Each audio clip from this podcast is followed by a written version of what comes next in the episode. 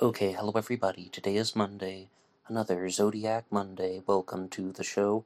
How's everybody doing? I hope everyone had a good weekend. And today I will be discussing the book Hunted by Mark Hewitt, as well as several other Zodiac Killer related subjects.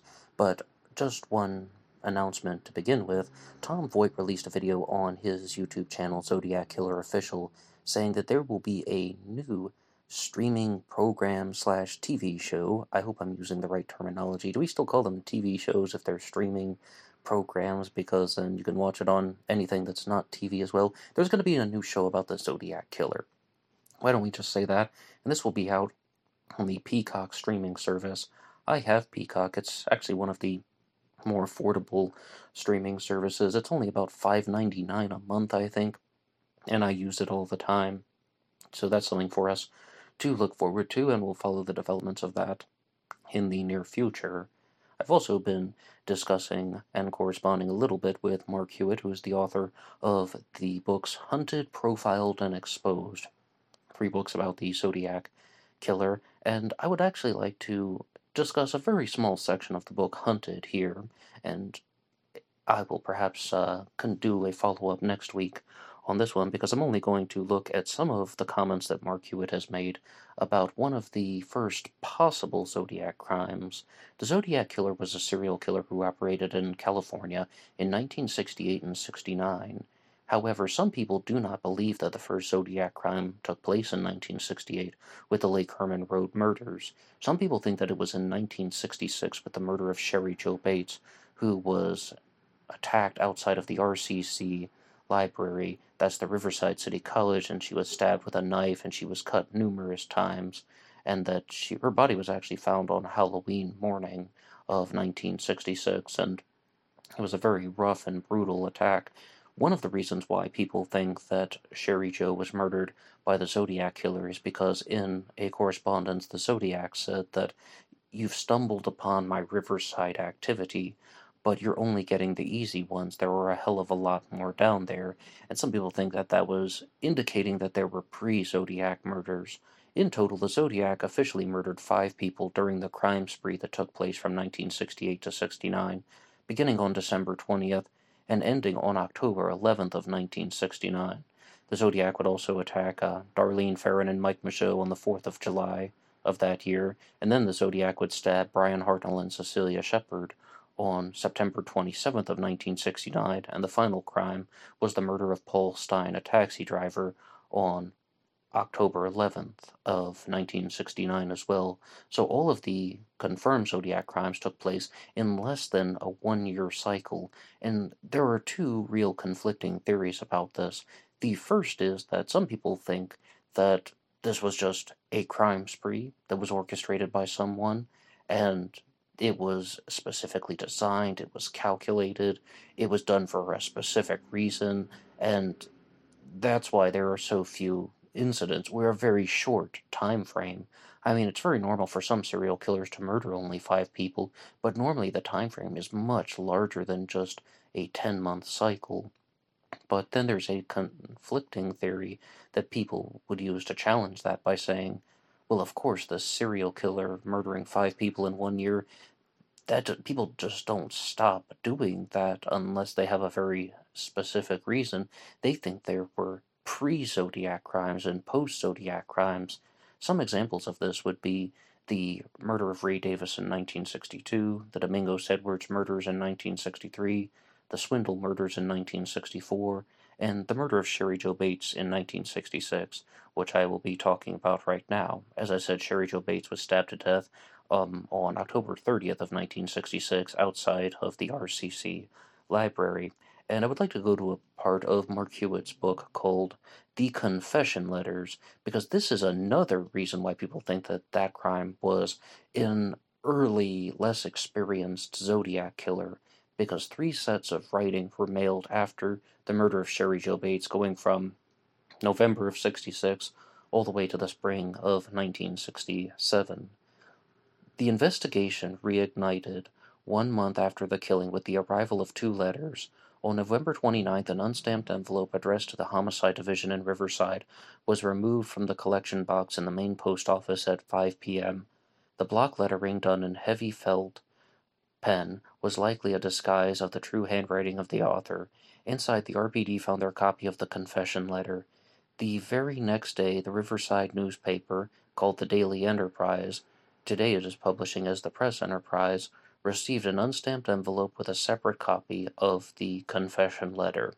And I've read this off on the channel before, but I'm going to read it again just to put some things into context because I'm glad Mark Hewitt was talking about this because I really wanted to do a bigger analysis on the confession letter, for lack of a better term. The confession by blank, and there's just a dash there. She was young and beautiful, but now she is battered and dead. She is not the first, and she will not be the last. I lay awake thinking about my next victim. Maybe she will be the beautiful blonde that babysits near the little store and walks down the dark alley each evening about seven. Or maybe she will be the shapely blue eyed brunette that said no when I asked her for a date in high school. But maybe it will be it will not be either, but I shall cut off her female parts and deposit them for the whole city to see. So don't make it easy for me. Keep your sisters, daughters, and wives off the streets and alleys. Miss Bates was stupid. She went to the slaughter like a lamb. She did not put up a struggle, but I did. It was a ball. I first pulled the middle wire from the distributor, then I waited for her in the library and followed her out after about two minutes. The battery must have been about dead by then. I offered to help. She was very willing to talk with me. I told her that my car was down the street and that I would like to give her a lift home. When we were away from the library walking, I said it was about time. She asked me, About time for what? I said it was about time for her to die.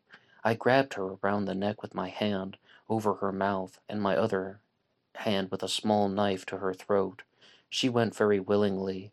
Her breast felt very warm and firm under my hands, but only one thing was on my mind making her pay for the brush offs that she had given me during the years prior. She died hard. She squirmed and shook as I choked her, and her lips twitched. She let out a scream once I kicked her in the head to shut her up. I plunged the knife into her and it broke. I then fi finished the job by cutting her throat. I am not sick, I am insane, but that will not stop the game. This letter should be published for all to read. It just might save that girl in the alley, but that's up to you. It will be on your conscience, not mine. Yes, I did make that call to you also. It was just a warning. Beware, I'm stalking your girls now. And it says, um, CC Chief of Police, Enterprise. Now, uh, Mark Hewitt has a lot of analysis in this book on his own about the Riverside Confession, and I would like to look at some of the reasons why some people think that this was written by the Zodiac Killer, and then I'll talk about the reasons why people think that this was not the Zodiac. And bear in mind that this was 1966, so no one is impersonating the Zodiac because the Zodiac hadn't revealed himself to the world yet. So the points that um, Mark Hewitt has shared in this um, section of Hunted about why would this be written by the Zodiac Killer. Number one, the confession by blank, and there's a dash mark there the Zodiac Killer would do this later on when he mailed the Z13 cipher in 1970 that says, My name is Dash. And some people like Kelly Marshall have built their entire theory based on this and um, thinking that that's going to be the clue to everything and that she has a whole bunch of tricks she does with the ciphers. But um, I don't uh, agree with her observations. But that is a, similarity. They both said that their name was Dash, or they used a blank space for their name.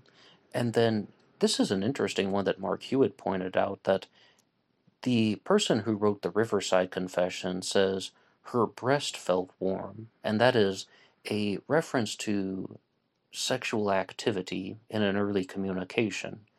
The Zodiac Killer murdered Darlene Ferrin and shot Mike Mageau on July 4th of 1969, and on July 31st of 1969, the first cipher was mailed in three parts to the San Francisco Chronicle, the San Francisco Examiner, and the Vallejo Times Herald. When you put the parts together in a specific order, it would reveal the solution. I like killing people because it's so much fun. It's even more fun than get than hunting wild game in the forest because man is the most dangerous animal of all. And there's a part in there that says killing is the most thrilling experience, it is even better than getting your rocks off with a girl.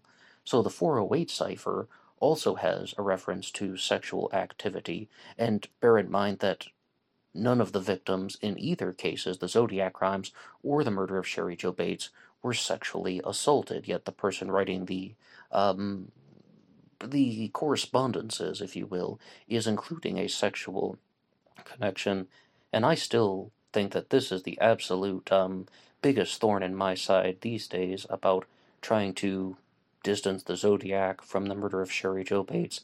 The use of the words twitch and squirm, and not only that, but twitch is misspelled, and then the Zodiac would later misspell the word Twitch as well. Twitch is spelled T W I C H E D in the confession. And let's just address this that the Riverside Confession is absolutely filled with misspellings, and the Zodiac letters were absolutely filled with misspellings.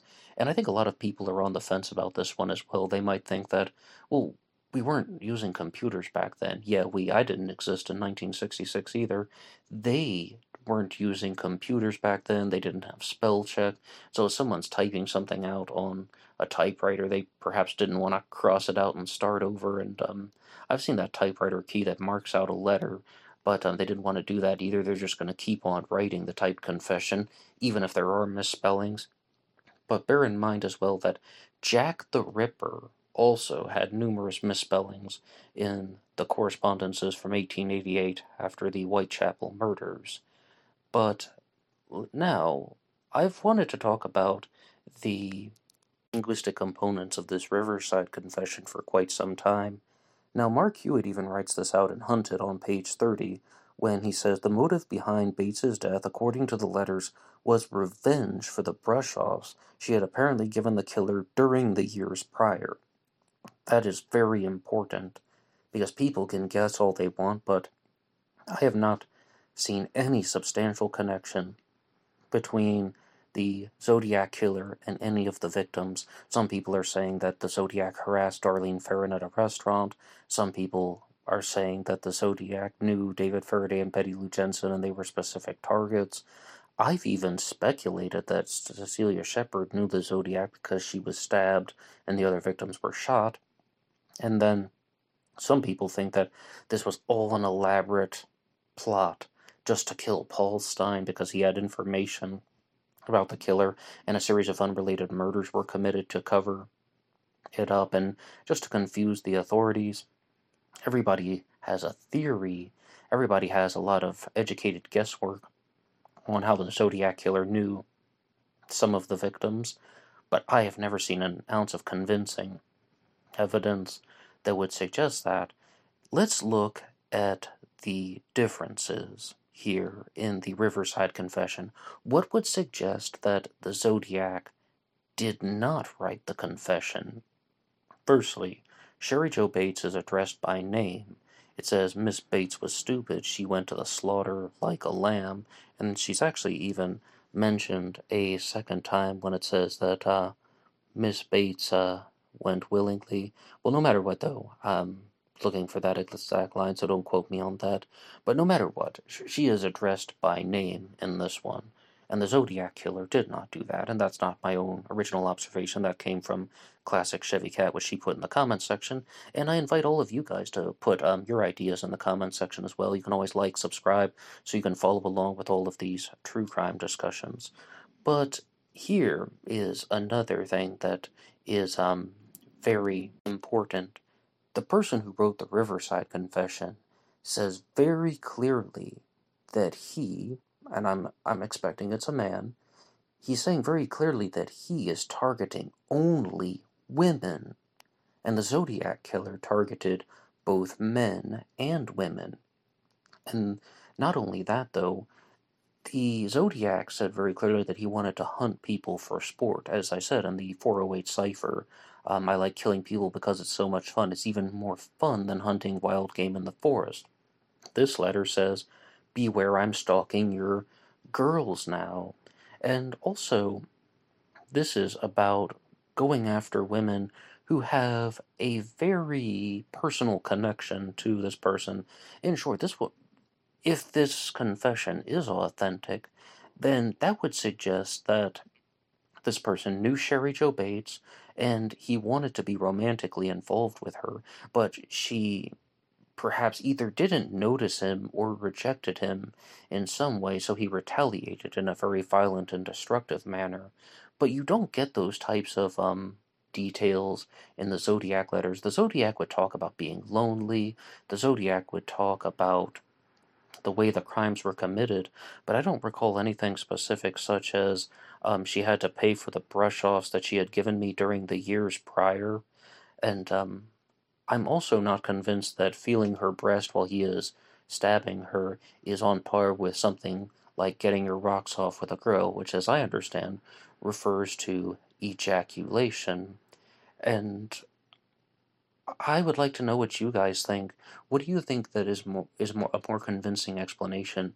Did the Zodiac write the Riverside Confession, or or was this just an unrelated person who wrote this? And it's an unsolved case, so anything is fair. But I still insist, even as someone who thinks that the Zodiac did not write this, had the Zodiac had nothing to do with the Bates murder, but these use of words like squirmed and twitched Absolutely, absolutely. I have to um, give everybody credit for that who is standing by their observation.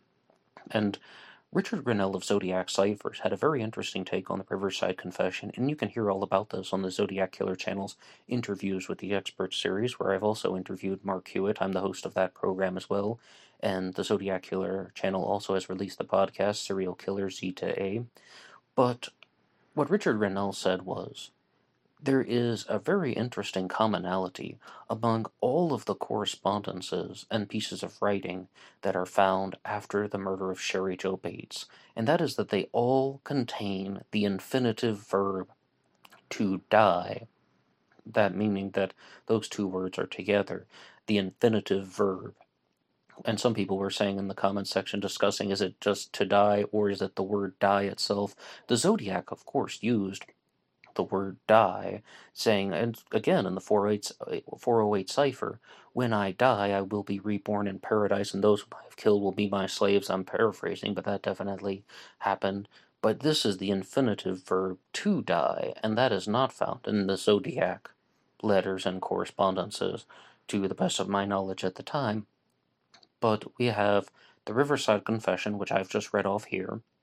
Then there is the desktop poem that was found in December of 66, and then the three letters that were mailed in the spring of 1967 that say Bates had to die, there will be more. And of course, the title of the desktop poem is Sick of Living, Unwilling to Die. So that is another um, very, very intriguing linguistic connection among those three correspondences. Also, in this part of the book, Hunted, Mark Hewitt talks about the desktop poem, and I've uh, I've read off a little bit about the Riverside Confession. So let's look at the desktop poem, and I'll read that for you guys again, even though I have shared it on this channel. In fact, I'll just go to um, page 36 and read some of Mark Hewitt's notes about the desktop poem. Earlier, sometime in December of 1966, a custodian at the RCC library, while stowing furniture in a separate storage room, discovered a desk whose soft plywood surface had been defaced with a poem. The desk was likely available to students in the library around the time of Bates's murder. Its doggerel, if tied to the killing, was only obliquely related. The prose went as followed. Sick of living, unwilling to die, cut clean, if red, clean, blood spurting, dripping, spilling, all over her new dress. Oh well, it was red anyway, life draining into an uncertain death. She won't die. This time someone'll find her. Just wait till next time. R.H. And I still stand by a lot of the claims that I have made about the desktop poem that in the past, I said that it's not even talking about a murder, it's talking about self mutilation, but the exact term that Mark Hewitt uses in the book Hunted is attempted suicide, and I do think that that is more appropriate. So maybe I have the same reasons, but yes, I would agree with Mark Hewitt. it is talking about attempted suicide. I mean, it says very clearly life draining into an uncertain death. She won't die this time, someone will find her. And there's also a very big piece of analysis that is written in the book America's Jack the Ripper by Soren Korsgaard when he talks about uh, both the Riverside Confession and the desktop poem. Now, as I understand from reading these sections here in Hunted, Mark Hewitt is perhaps taking the stance that the desktop poem was not written by the Zodiac, and perhaps it is not even Zodiac related at all, for the following reasons. Number one, it says that blood was spilling all over her red dress. Cheri Jo Bates was not murdered in a red dress. Number two, it says she won't die this time, but Cheri Jo Bates was indeed murdered. Someone will find her and just wait till next time? No, that didn't happen. So, in fact, because I have the book right here, I can just read some of that for you. Etched with a ballpoint pen, the words appear to describe the unsuccessful suicide attempt of a woman wearing a red dress. The only real relationship to the Bates murder were the poetster's, re- poetster's references to death, to cutting, and to blood. Bates did not wear a red dress on the night of her demise. The poem may have carried no connection to the case at all. The desktop message was signed with the letters R and H, interpreted by some to mean the initials of the killer of Bates. The letters could also have been a reference to blood typing, which distinguishes blood's Rh factor. At the time of the murder, the president of the RCC, where the murder occurred and the poem was discovered, was R.H. Bradshaw, and some people even think that it is Robin Hood. In a recent episode of the Zodiac Killer News Report, I was also talking about something that was sent to me from Sepper Karimi when he said that he thought that the R.H. was paying tribute to the poet R.H. Barlow, who also wrote lots of morbid poetry, and when I began to read some of it, I actually thought that that was a reasonable suggestion. But here is another challenge to some of these, and this, Mark Hewitt isn't endorsing any of these things, like uh, that the R.H. is standing for Robin Hood, to be clear. But here is something that people have shared in the comments section on Black Box All Night Radio that the killer, I shouldn't say that, the author of the poem was using his real initials, or her real initials, but most likely his. They're using their real initials because they didn't expect anyone to figure out that it was them. They didn't even expect anyone was going to be paying attention to the desktop poem. So they were using their real initials. But I often notice that um a lot of people, even at an early age, develop a pen name, a pseudonym, a nom de plume, if you will. So perhaps that somebody could have created this type of name that they wanted to attribute to their writing, like lots of writers use pen names. The whole point is that the writer was actually trying to sign his work with his so with a name that genuinely was used by him and that this person was not the killer. I do have to stand by my statement that I don't think that the murderer of Cheri Jo Bates nor the Zodiac Killer wrote this poem because other than blood and death, there really isn't a lot of a connection. It was very good for the custodian to turn it over, but I think Mark Hewitt and I are, are, mostly in agreement on that one.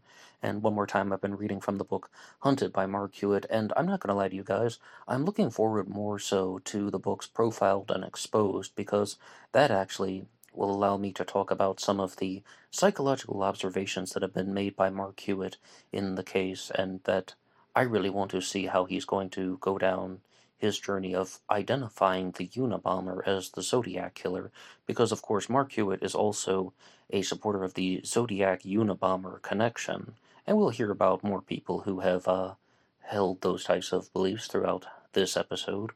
But uh, before I move on to the next segment, I would like to remind you guys that this show depends on your support, and a great way that you can support this program is to go over to buymeacoffee.com.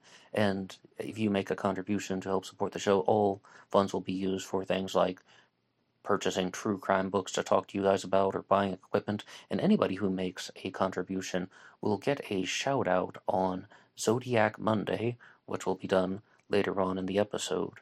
But last week on the channel, I was reading from an article at zodiackillerfacts.com about that was written by Michael Butterfield, and he was talking all about people whom have whom who have accused their father of being the Zodiac, and one of the largest critics of both Michael Butterfield and Mark Hewitt is Ray Grant, who is the author of Zodiac Killer Solved as well as the novel Zodiac Killer Dreams.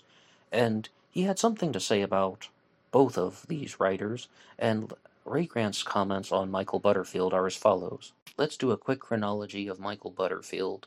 In 1998, Michael Butterfield threatened to punch Doug Oswell out on Google Groups for not giving him the contact information for Mike Rusconi. In 1998 as well, Michael Butterfield announced that he had found Gareth Penn's radian theory and that it was a gold mine. In 1999, Michael Butterfield was filmed for the documentary Case Reopened, in which Butterfield demonstrated the Mount Diablo radian. Butterfield continued to defend the radian theory for 10 years, mostly in posts on Tom Voigt's original message board, even when he conceded that the zodiac's angle was off by several degrees. Then abruptly in 2009, when he created a debunking website, Butterfield did a 180 and began claiming that he had debunked the radian theory because the angle was off by several degrees. Keep in mind that the measurement of the angle, which was done by Butterfield, Ed Neal, and Jake Wark, hadn't changed at all for 10 years. The measurement was close enough. Then magically, it was not close enough. It was a crackpot idea.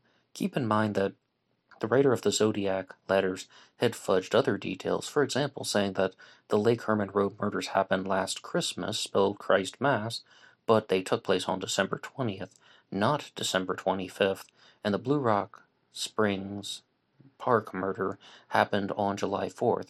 Darlene Ferrin wasn't shot until several minutes after midnight on July 5th. Butterfield also failed to mention two other map related demonstrations from Case Reopened, the first being that an angle comprising the two Vallejo crime scenes and the location of the July 5th payphone creates a 57.29 degree angle. A 57.29 degree angle is called a radian, and that the X's on the zodiac symbol at the bottom of the November 9, 1969 letter line up perfectly with the Presidio Heights, Lake Herman Road, Blue Rock Springs, and Lake Berryessa crime scenes. Maybe he forgot those, or maybe they were just inconvenient. And to provide a little bit of context, he is talking about the radian theory that was made famous by Gareth Penn. Gareth Penn released a book in 1987 called Times 17, in which he more or less stated that Everybody has misunderstood the Zodiac Killer mystery, and that what they truly need to look for are mathematical signatures. Gareth Penn, along with assistance from his father Hugh Penn, found out that the radian, putting an angle of 57.29 degrees, approximately, on top of Mount Diablo shows that one arm of the radian goes to Blue Rock Springs Park and one arm goes to Presidio Heights where Paul Stine was murdered. However, it doesn't actually go to Blue Rock Springs Park. It goes to Blue Rock Springs, the golf course that, that is located there, the Blue Rock Springs Golf Course. Now, as far as um, this one here goes, I mean, I've interviewed Michael Butterfield on the Zodiac Killer channel. That is the only time I've ever spoken to him. I've also never exchanged a single message or email with him.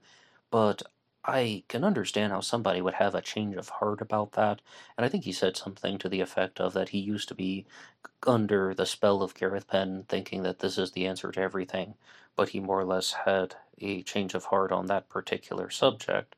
Now, as far as trying to punch Doug Oswell in the face or even wanting to or threatening to, I have no comment on that other than that type of behavior is absolutely unacceptable.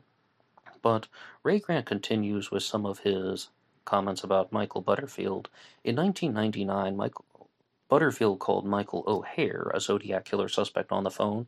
Here is a description of part of the phone call from Butterfield's original Crackpot Files articles.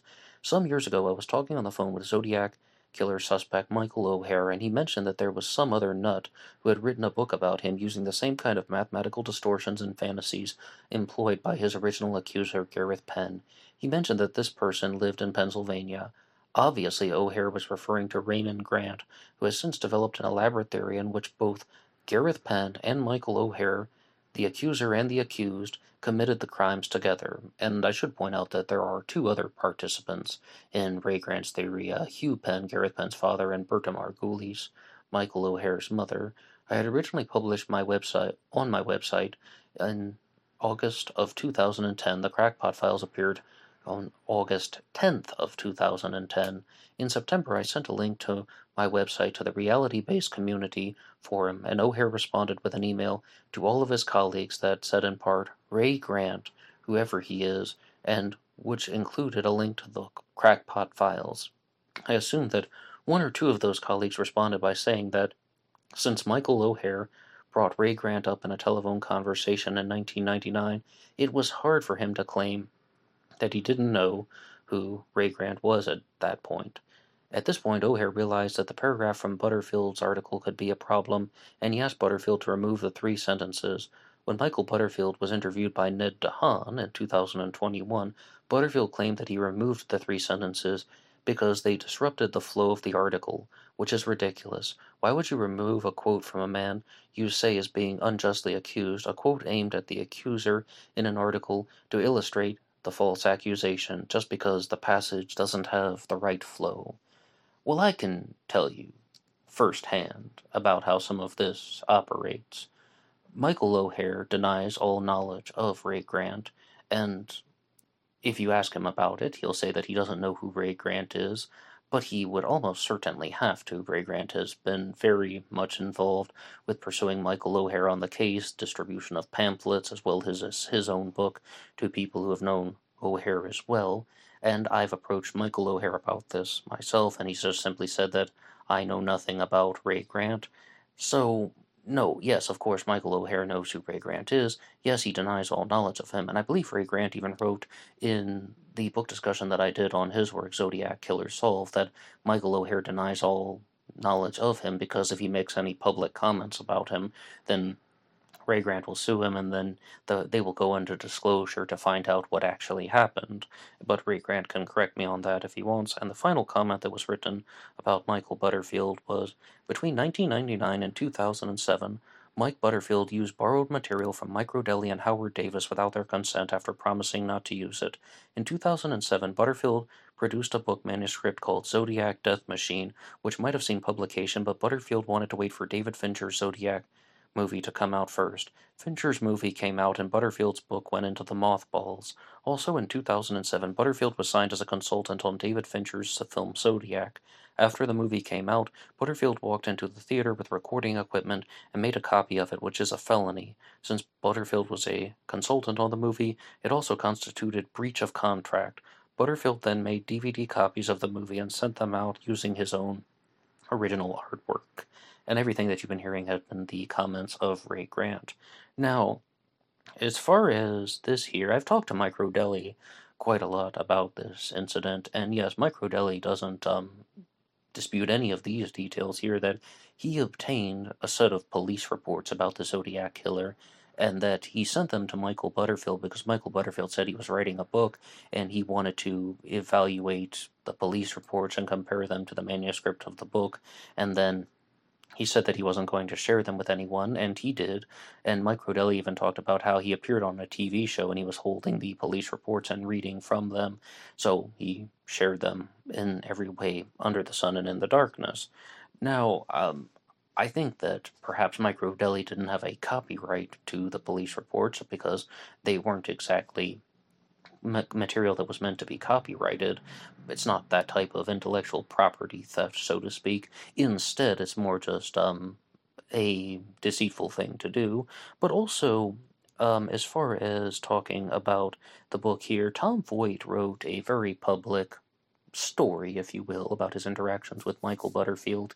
And he said something here to elaborate that Michael Butterfield was supposed to release a book about the Zodiac Killer around the time of the David Fincher film release, but he intentionally delayed the publication of his book because he wanted to include a review of the Zodiac Fincher film in his book.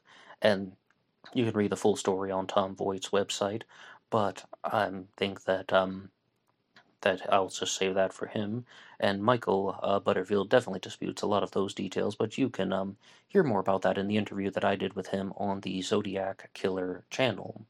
And everybody, please stay tuned, and there will be one quick message, and the word from our sponsor will play, and then be right back with you.